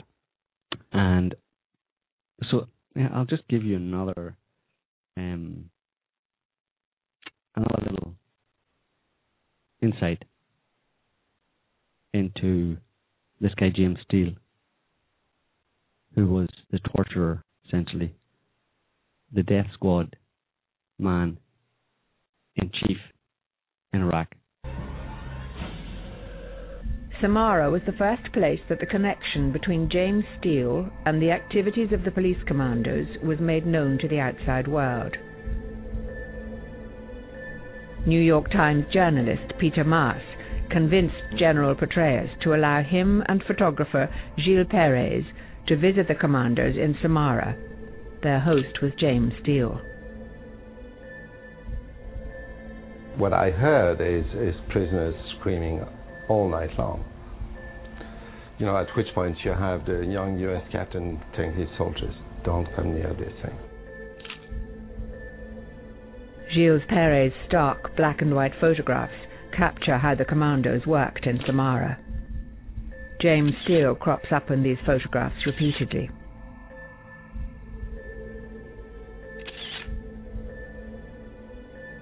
I was staying at the base in Samarra, an American base, and I overheard soldiers, American soldiers at this base, talking about having watched prisoners be kind of strung up like animals after a hunt over a bar, um, having watched prisoners be actually tortured. Adnan Thabit and the American military made the joint decision to set up the commando headquarters and interrogation center in the city's main library. We spoke to two men from Samarra who were imprisoned in the library. Still fearful, they asked us to conceal their identities. We would be blindfolded and handcuffed behind our backs. Then they would beat us with shovels and pipes. We'd be tied to a spit, or we'd be hung from the ceiling by our hands and our shoulders would be dislocated. They electrocuted me. They hung me from the ceiling. They were pulling at my ears with pliers, stamping on my head, asking me about my wife, saying they would bring her here. The interrogation center was the only place in the kind of mini green zone in Samarra that I was not allowed to visit. However, one day Jim Steele said to me, Hey, they just captured a Saudi jihadi. Um, would you like to interview him? Maass and Peress were about to get an unprecedented glimpse into this clandestine world. And we kind of walk into the entrance area, and the first thing that I see is one of the Iraqi guards beating up one of the Iraqi prisoners. And then I'm taken not into the main area, kind of the main hall, um, although out of the corner of my eye I could see there were a lot of prisoners in there with their hands tied behind their backs. I was taken to a side office where the Saudi was brought in, and there was actually blood dripping down the side of a desk in this office. We're in a room in the library interviewing Steele, and I'm looking around. I see blood everywhere, you know. And while this interview was going on, me and the Saudi with Jim Steele also in the, the room, there were these terrible screams. There was somebody shouting Allah, Allah, Allah, but it wasn't, you know, kind of religious ecstasy or something like that. These were these were screams of, of pain and terror. So, if you want an abiding picture of what the Iraq invasion and occupation has been all about. What defines it really is that image that New York Times reporter just conveyed to you of going into a room to interview James Steele. That is Donald Rumsfeld's emissary to Iraq. And in the room that he was that Steele was in where he was being inter- where he was interviewing Steele, there was blood everywhere. And James Steele sitting in the middle of it, smiling, Yes, what are your questions? Any questions? Freedom and democracy? Yes. Let me just wipe this blood off my desk. Before I shake your hand. Before I shake wipe this blood off my hand before I shake your hand, yeah. God. Something that something I've wondered about is why Iraq? I mean, an event like 9/11 gave him carte blanche they could have done it. I mean, they went into Afghanistan right away. Same story there, yeah. But they still had, let's say, lots of revenge fuel in the tank, and it was all geared and spent on Iraq. Um, well, Afghanistan was invaded first, and then Iraq, and so those are on either side of Iran. So you got to figure that there's some some attempt there to hem in Iran, and also it's just south of you know Russia and Russia's sphere of influence. So it is there's a certain geostrategic game being played there, but it's all fueled by greed. You know, it's rationalized in flowery geostrategic uh, terms by think tanks and stuff like that, but it's just motivated from the top by greed and the destructive principle. And it's been going on a long time, obviously, because uh, back in during the First War. Actually, the story well, who knows where it begins, but it begins a little bit before the First World War, when uh, a company was set up in London. It's gone through a couple of names, but eventually became the Iraqi or Iraq Petroleum Company. And this was um, a cartel of the biggest French and British oil companies. And they were actually competing with um, the Germans at the time. This is before World War One actually broke out.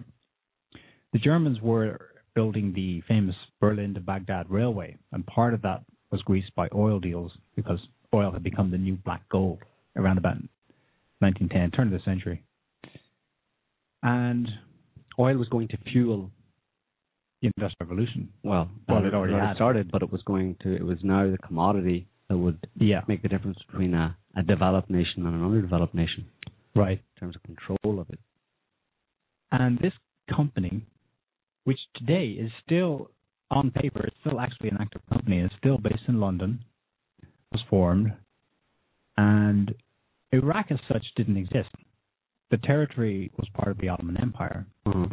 which sided with the Germans in World War One. Mm-hmm early on, 1915, early on in the First World War, the French and British agreed to divide up spheres of influence in the region. Yeah, after divide up the Ottoman Empire, essentially. Yeah, carve it up between them. Spoils of war. Yeah, spoils of all wars, giving rise to new wars. What came out of that was the creation of the country we know today as Iraq. Literally, it was carved up based on this commodity of corporate interest. So its very foundation is based on oil. So in 1920, as part of the Treaty of Versailles, negotiations with Germany. Um, the Yeah, at the conference. that's right. In 1920. we have the creation of this new state, Iraq, a kingdom, The British Mandate of Mesopotamia. yeah, which the the British government would Control. control uh, this new country. France would control the new country of Syria to the north and Lebanon. And uh, a king was put in power.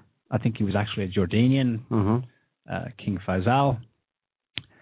And right away, the British realized, they, they probably already knew it from plenty of experience, that the local population will not be happy with you dictating to them Mm-hmm. how things are going to be. Mm-hmm. And already in those days, did you say that Winston Churchill Yeah, well, did something well, infamous? yeah, I mean that was the first time that the Brits used. Uh, I think it might have been the first time that chemical weapons were used ever, because they were just a, a new technology at the time. But Winston Churchill organized um, or ordered the use of uh, chemical weapons. I think mustard gas on the Arabs in Iraq who were revolting against the the British imposed monarchy, and uh, he, you know, he, he he said something about unruly Arabs or unruly natives. That the best way to uh, to deal with them is is is mustard gas, uh, and this is Churchill who is who is lauded, Revered. as as as, as a statesman to beat all statesmen by the Brits, you know, and that sickens me every time. Churchill was a psychopath through and through. He was the most evil person, not the most evil person, but he was up there among the top ten Right up there, the, yeah. of the 20th century in everything that he did. He was truly evil, disgusting, despicable excuse for a human being. And if he was here now, I'd tell him. well, shove that. good- Let's shove one of those cigars down his. Anyway, carry on before I get carried away. well, of course, part of the new regime, uh, it was a client regime from the beginning, was that 100% of the proceeds of oil discoveries went to the Iraqi Petroleum Company, which was Mhm. nothing Iraqi. It was British owned by the companies that became Shell, BP, Total in France. Mm-hmm. And it remained that way, unchanged, that basic oil deal, Mhm. until the 1960s. Mm-hmm. It began to change a bit when there was a revolution in 1958. There was a coup d'etat. Um, a general in the, in the Iraqi army came Mhm. to power. At which point, well, I think the Americans were already interested, but they got heavily involved from this point onwards. Yeah. Yeah, the Brits and the Americans in 1963. Um, uh, well, there was a revolution that overthrew the monarchy in 1958, and then Yeah. uh, And then a kind of counter. and Saddam Hussein was supported at that time by the Americans and the Brits. He wasn't there on the scene yet. No, he was there in 1963, I think. Okay, but he's still a junior. Yeah. And then some other guy whose name escapes me, but he reminded me of um, the Iranian leader Mossadegh, Mm-hmm. like an actual, genuinely democratic leader who sincerely wants to help people, Mm-hmm. his people. Um, name escapes me, but anyway, this was the beginning of Iraq using, getting some control over its own resources and using it to help people get out of grinding poverty, get Mhm. some control in their own lives. This began in 1972, which means that for the first 60 years of 50 some years of its creation, it was 100% a client regime. In the Mhm. sense that, no, let's not call it, let's call it a colony, which is what it was Mm-hmm. from the start for 50 years. 1972, what changes was um, Saddam Hussein, not the leader yet, this other Mossadegh-like guy, I can't remember his Mhm. name, was still the top man, but he, Saddam was most uh, influential in nationalizing Mm-hmm. the oil resource for Iraq, creating a national company Mm-hmm. and basically booting BP, Shell, Yeah. Total out of the country. hmm And then from then on, you had to build up to the Gulf War. Well, you had the Iran-Iraq War, Well, yeah, the first, in which they supported Iraq to try and get in the good side of Iraq, but Saddam wasn't playing ball even after that. And S- Saddam was by no means a saint. In the 70s, he still wasn't the top guy. Mo- the most stable period in Iraq's history, Mhm. when it became a secular country, when uh, universal education, free education, universal health care, all the things that we, well, we did take for granted in the West at some point in the not too distant past, um, came to this little country that actually bootstrapped itself out once it was able to nationalize its own resources Uh-huh. and reinvest the money back in its country. And then Saddam Hussein takes exclusive power in the late sev- 79, I think. Mhm. And clearly, it wasn't there. There must have been something about him that it be, he did contribute to Iraq's downfall in a way because he got Iraq into god awful mess in the 80s by listening to the CIA, by meeting Rumsfeld, Mhm. by saying, yes, that's a good idea. I will attack Iran. Bad mistake. There were a million casualties in that war. And it, it set Iraq back a, a good 10 years or more Mhm. on any progress they had made. And so now we're coming up to the Gulf War. Uh-huh. Iraq is a U.S. ally. It means that effectively it's being a good client regime. Yeah. What happened on the eve of that war? Saddam only invaded Kuwait because he had he he thought he had the backing Yeah. of the U.S. He was behind it, encouraged. Yeah. right up to the end. He met with the U.S. ambassador. Yep. And she told whatever she told him. I can't. I, She I said know. we're not. We have no interest in uh, what we um, we have no interest in what we deem a, an internal affair to Iraq. I because Iraq uh, Saddam had always seen Kuwait as part of Iraqi territory, and he took that as okay. The Americans don't mind. I'm going to invade Iraq or Kuwait, and uh, they just said, "Oops, we changed our mind.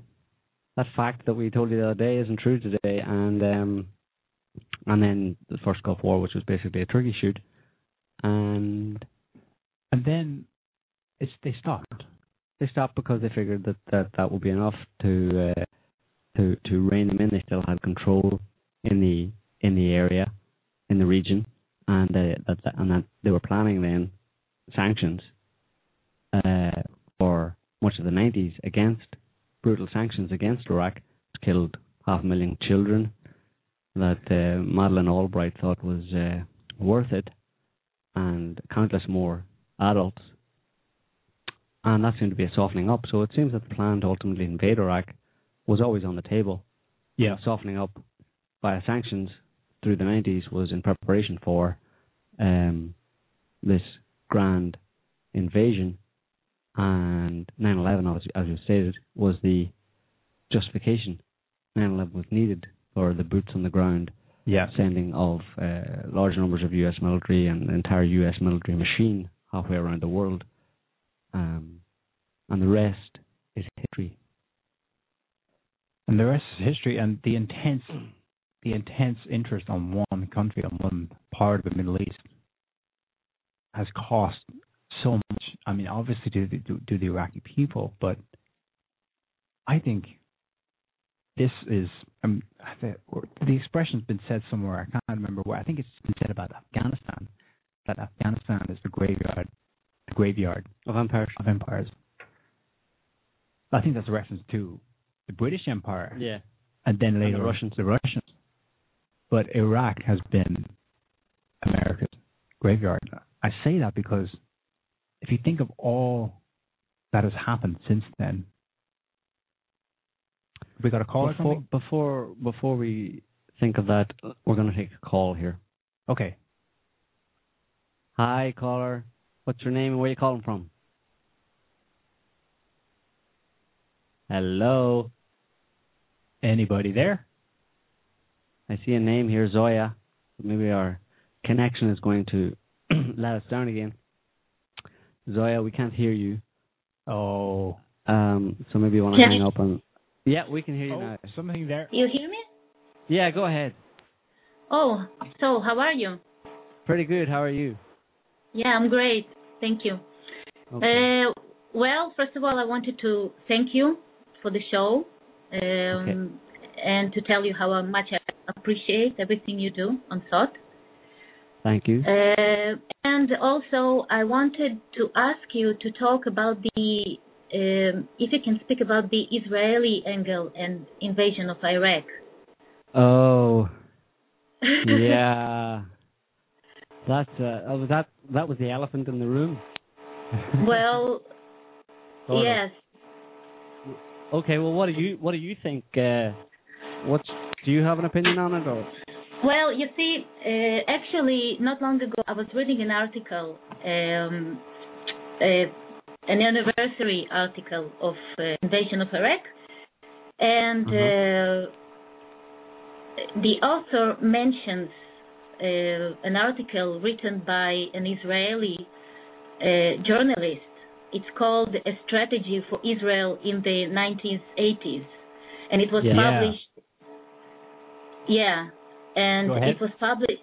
It was published in one of the in in one of the Hebrew language journals affiliated with the World uh, Zionist Organization, and it said there Iraq, rich in oil on the one hand and internally torn on the other, is guaranteed as a candidate for Israel's targets, advised Yinon. It's the journalist. Its dissolution is even more important for us than that of Syria. Iraq is stronger than Syria. In the short run, it is Iraqi power which constitutes the greatest threat to Israel. So I find it interesting that basically it was first of all was said in 1980s, and uh, and second of all that basically right now they got rid of Iraq and Syria is next in line. Mm-hmm. so Yeah, uh, that's a very good point. point, and I think we can talk about that. For sure. I, I actually, thank you, Zoe. I read that paper recently, although I, I- I'd seen reference to it before. Um, and yeah, w- w- what this guy, I think it's Oded Yinon, described Mhm. is exactly what's come to pass. Um, it is, I think it's this, it's this conversion of convergence of interest, where what's good for Israel is good for the U.S. and vice versa especially when it comes to the Middle East, um, this played out again and again. The thing with Israel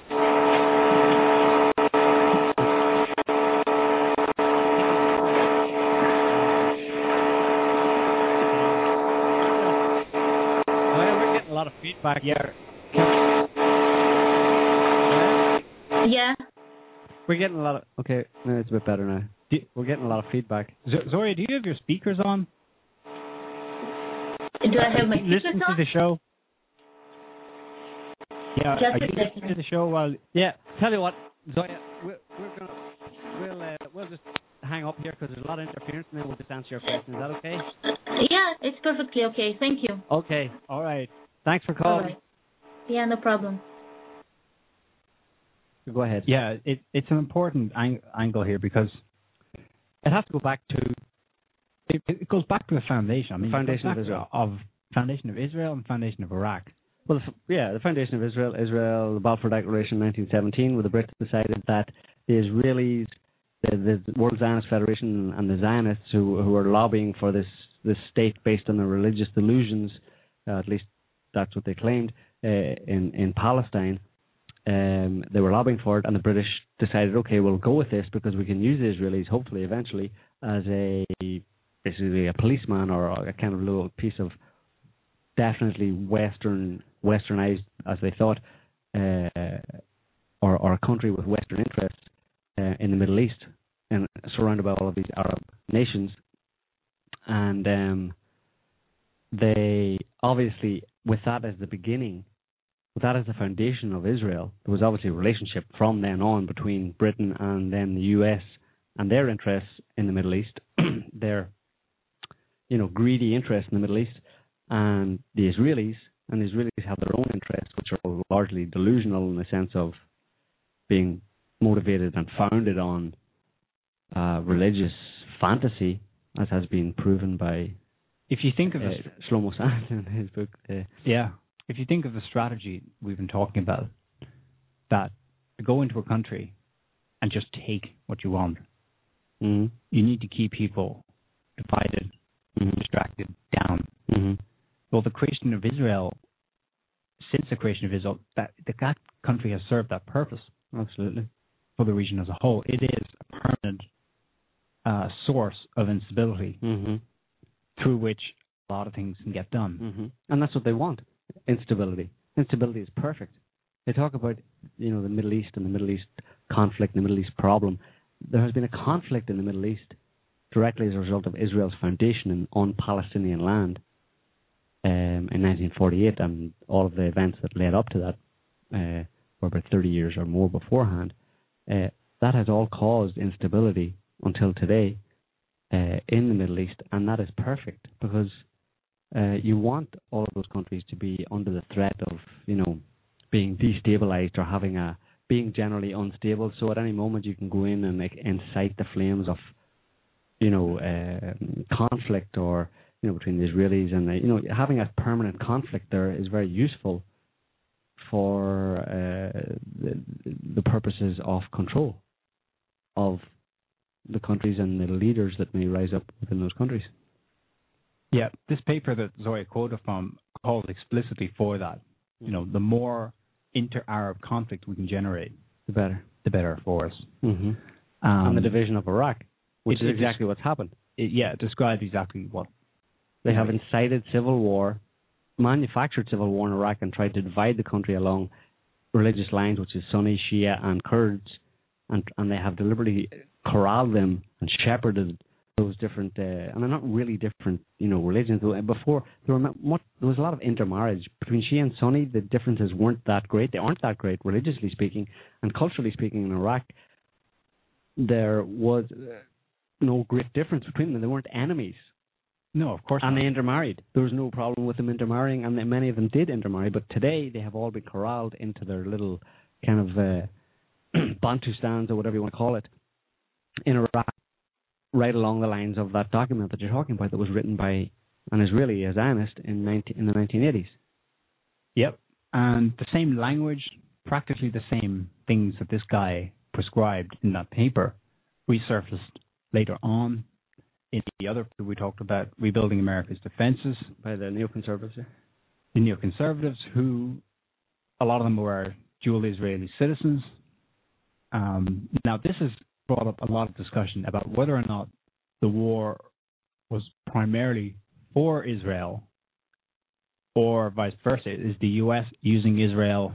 Is Israel using the U.S.? I think it's, I Absolutely, think they're using just- each other. They're using each other. It's a it's a just in the psychopathic world. It's just Mhm. a beautiful convergence of interest Mhm.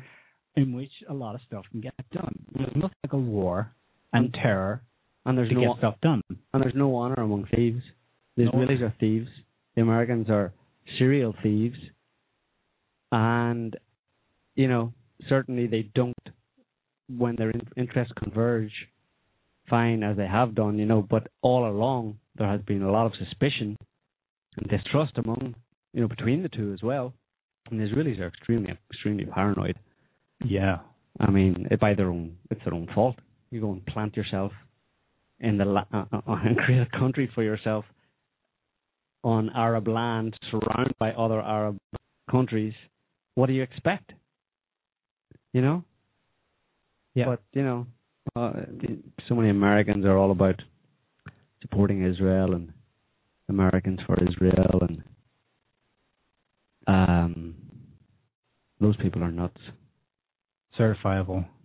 Yeah, I don't know what I don't know what to say. They just basic common sense. Not even asking for humanity here. I'm just talking about basic common sense. But humanity would be good as well, you know, in terms of seeing uh, seeing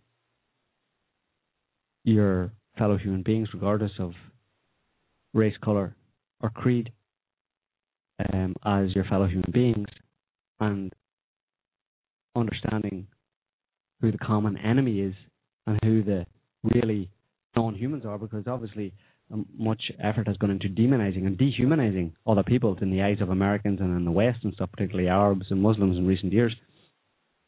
And it's very interesting that they've tried to dehumanize them to make them non-human so that they can more easily accept their brutalization.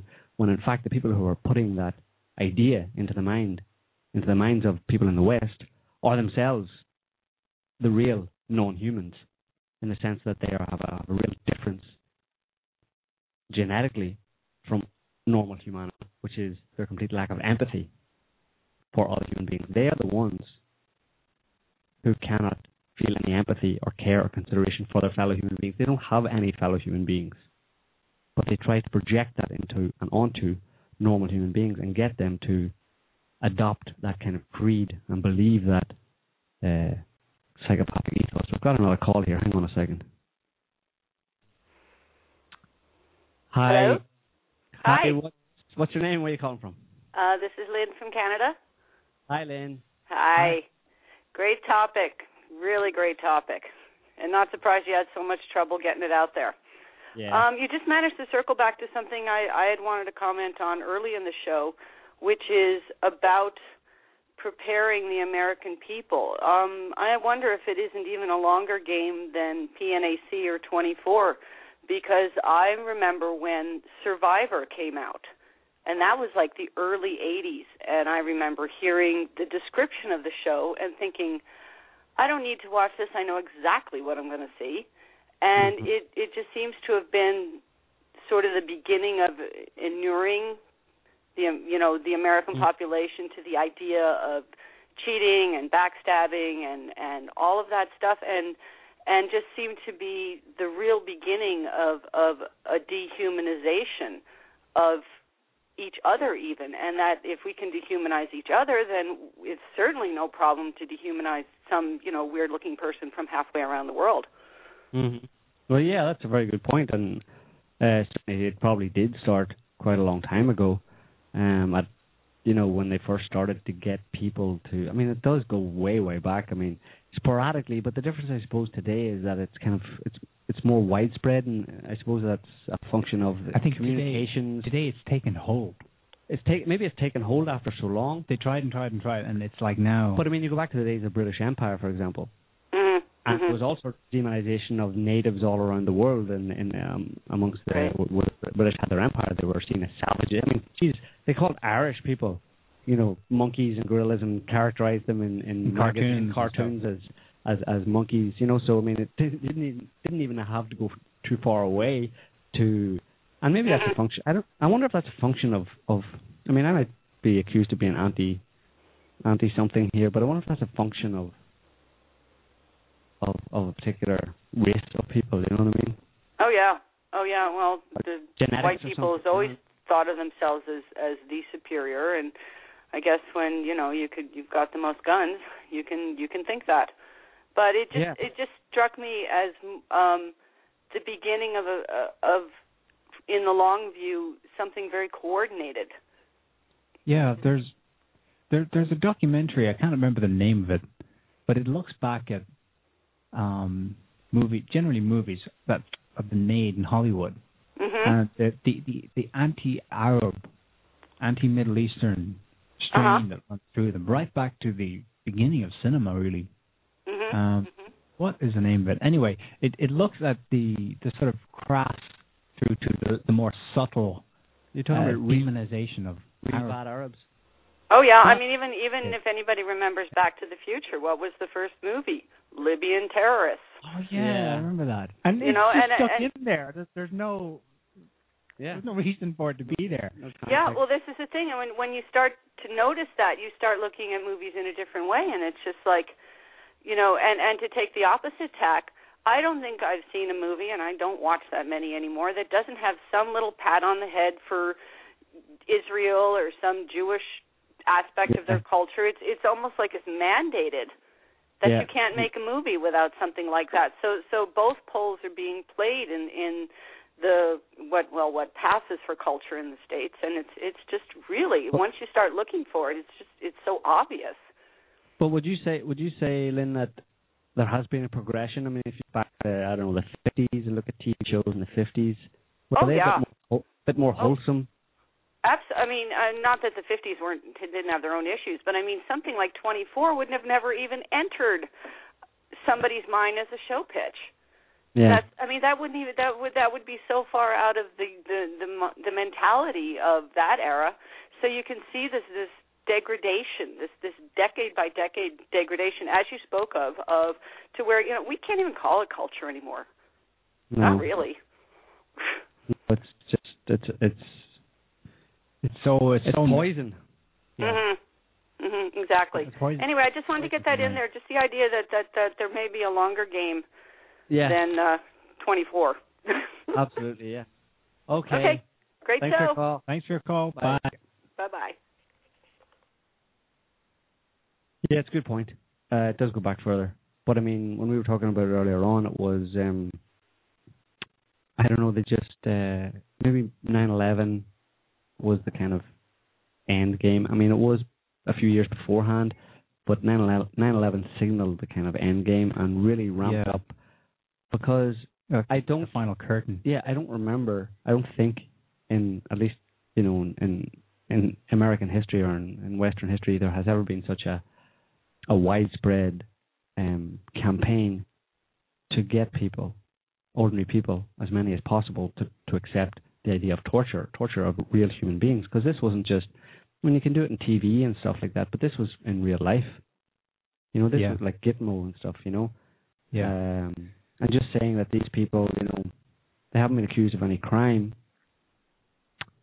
They haven't done anything, but they are kind of people of interest for us. They, they're, we're concerned about them, so we're going to keep them in Gitmo, in shackles, and basically torture them on a regular basis by, you know, sleep deprivation and all sorts of. I mean, who knows what goes on there? But there's probably some horrible stuff going on there, and getting people to uh, accept that it's almost like it takes reality TV to a to a kind of new level, and it's getting people to accept in real time the torture of other people who are just you know people living in Florida. It was happening, you know, what is it, ninety miles away.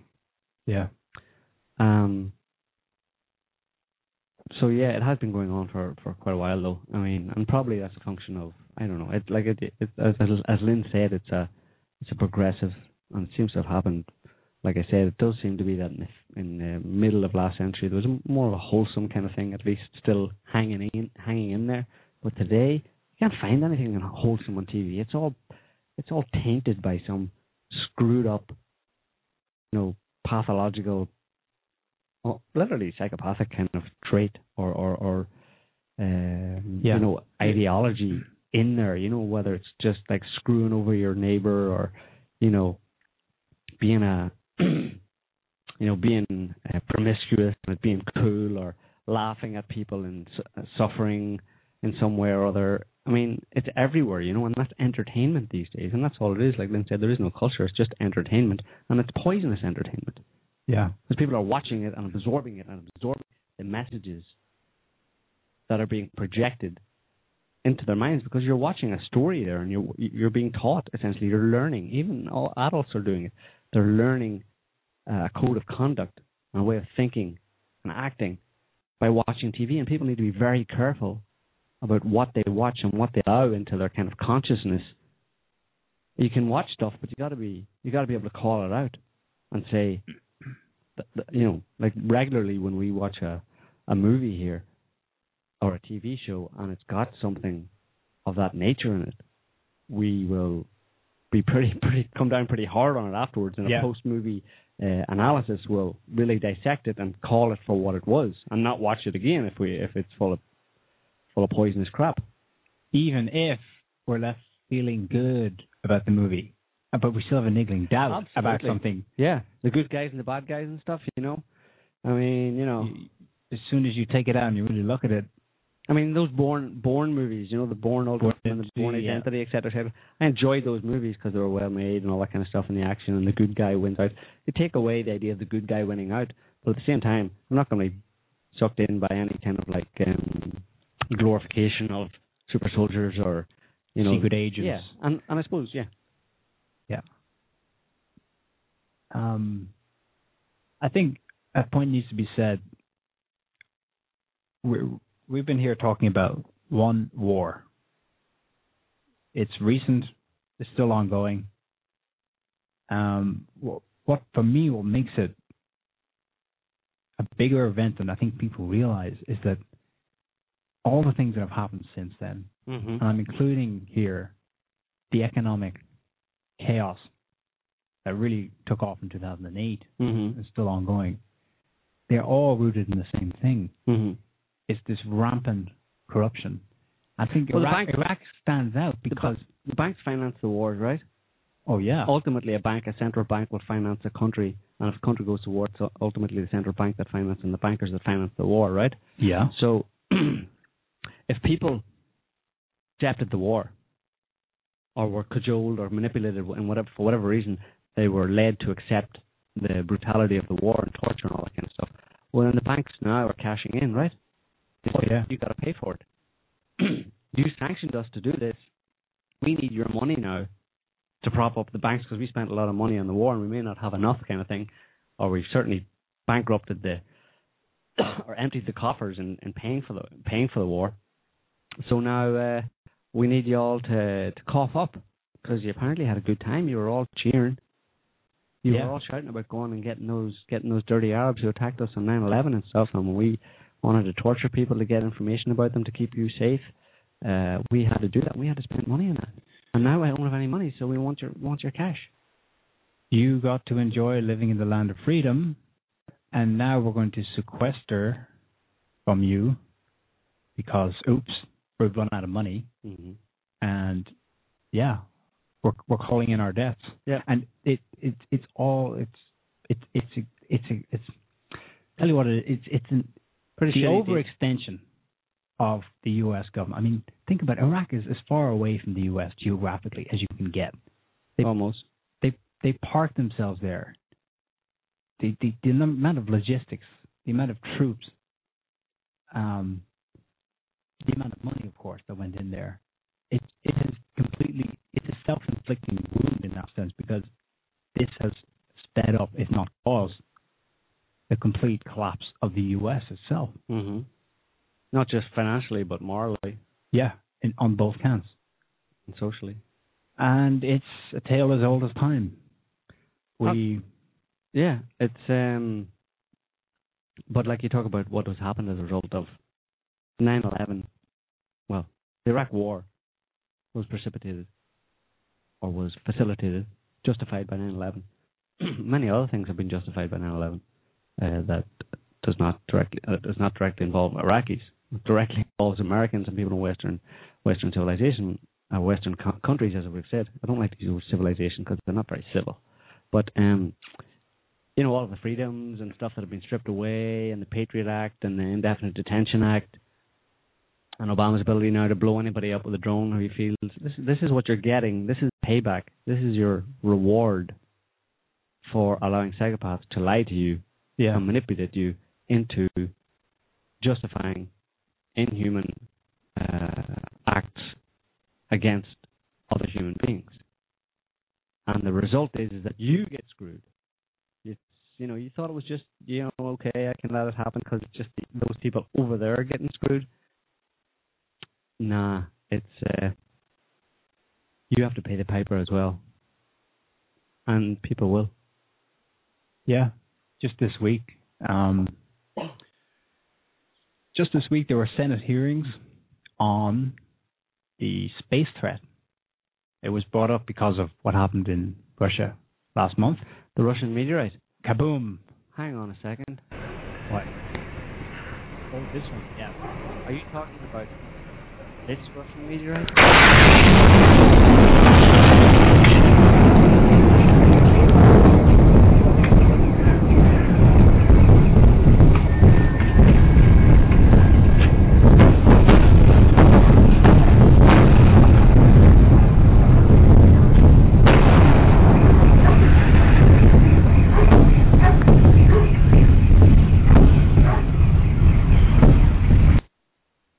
Heard that one before, but it goes on for quite a while.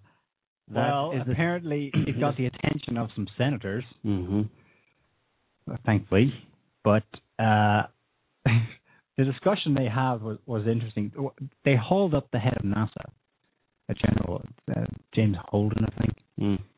A general at the head of NASA? I think he is, yeah. Way to militarize a. Yeah. Well, he was certainly he was sitting next to a Yeah. four-star general as well. Anyway, he's there before Senator Lamar Smith, Republican from Texas, chairman of the Science, Space, and Technology Committee. Actually, they were reporting on um, NASA has been tasked with uh, being able to track by this year, I think, some 90% plus of all asteroids over one kilometer in diameter. And this was a kind of a, a report, a checkup. How are we going with that project? You know, uh, well, he said a, he said some interesting things. He said, "Yeah, we have reached that target," which I don't believe for a second. But then the senator asked him some other questions because it was pointed out that the most damage can be done by objects as small as 100 meters across, city destroying asteroids or comet fragments. Mm-hmm. And so the senator asked him, well, what, what, how many of them are out there and what percentage have we got our eye on? And the, the head of NASA looks across at Obama's advisor, Holdren, I think, and says to him, um, something like 10%. Mm-hmm. Ten percent. We have our eye on ten percent of the deadly space rocks that could wipe out life as we know it. And then he's asked by the center if hypothetically one of these objects was heading for us right now. Hmm. What what can we do? Are we in a position to do anything about it? And the guy basically said to him, um, "No. The best thing Americans can do is pray." Best thing Americans do is Americans only. Well, I mean, oh, of course, it, it was all about the space threat as Yeah. far as the U.S. is concerned. Americans can put their head between their legs and kiss their arse goodbye. Well, uh, he was that the- being. I that the appropriate response? Yeah. He was saying pray because he wanted budget. I if if we're going to do our job of protecting America from the space threat, we're going to need more uh, more more more satellites up there watching the skies. I give need more money. And so him, him saying pray in response to one of these coming towards the U.S. is him saying, "Give us more money, and we be able us- be able to do something about give it." Give us more money. And of course, the response was, well, we can't because there's no budget. Well, yeah, there's no budget. You can't deal with this problem because Why is the there no U.S. budget? economy Because there's no money. Yeah, because it's been Okay. wasted Yeah. on wars. On wars. Wars that they This reminds me created. of the Roman Empire. and the the Athenian Empire, democracy, Yeah. and all that. It's like Are we in a time loop? it seems to just Some kind of a time loop. do these people not read history? No. History's full of facts. They don't like facts. E- even recent history. I mean, when when the British arrived in Baghdad in 1917, Yeah. fall of the Ottoman Empire, Mm-hmm. the, the the British general gets up and makes a speech. No, we'll be greeted as liberators. Oh yeah, It was that- almost word for word. said that back then as well. Yeah, Yeah. and then years they're they're suppressing a an uprising. Yep, they could have known it then, and even now, they make the same mistakes. Well, the two things seem to go hand in hand. You know, uh, the the decay of society, fueled by wars, led by psychopaths, and by a polarized society and, and population, seems to coincide. I don't know which one came on first, but it, uh, you know, which one, which was, which was on first, but they seem to coincide with, historically speaking, seem to coincide with the uh, the increase in, in fireballs and uh, the celestial threat. Uh, at least it's a marker. You look around you and you see that society is fatally, or appears to be fatally, and tolerably screwed up. Uh, look to the skies. Maybe the the thing to do, you know. On that note, I think that we have made up for our 13 minute um, dead air time at the beginning through no fault of our own. Yeah, sorry about that. That's Uh, Skype's fault. That's Skype's fault. Uh, so yeah, we just this was just an exercise in trying to inform people on what the Iraq War was all about and some of the context in which it was waged, and it's just a warning to people to be very careful. I mean, it's, maybe it's a bit late. We should have been saying that 15 years ago, but um, be very careful about what you allow yourself to be manipulated into believing and accepting because um, it's not just people over there who suffer as a result. Uh, you run the risk of potentially losing your own soul, and you are the guardian of your own soul. So uh, you need to be on your guard in that respect. Um, so with those words of I don't know if the words wisdom, those words we will uh, sign off for this week and just thank everyone for listening and thank our callers for calling in and let you know that we will hopefully be back next week at the same time. Uh-huh. We hope you can join us then. Over and out. Good night.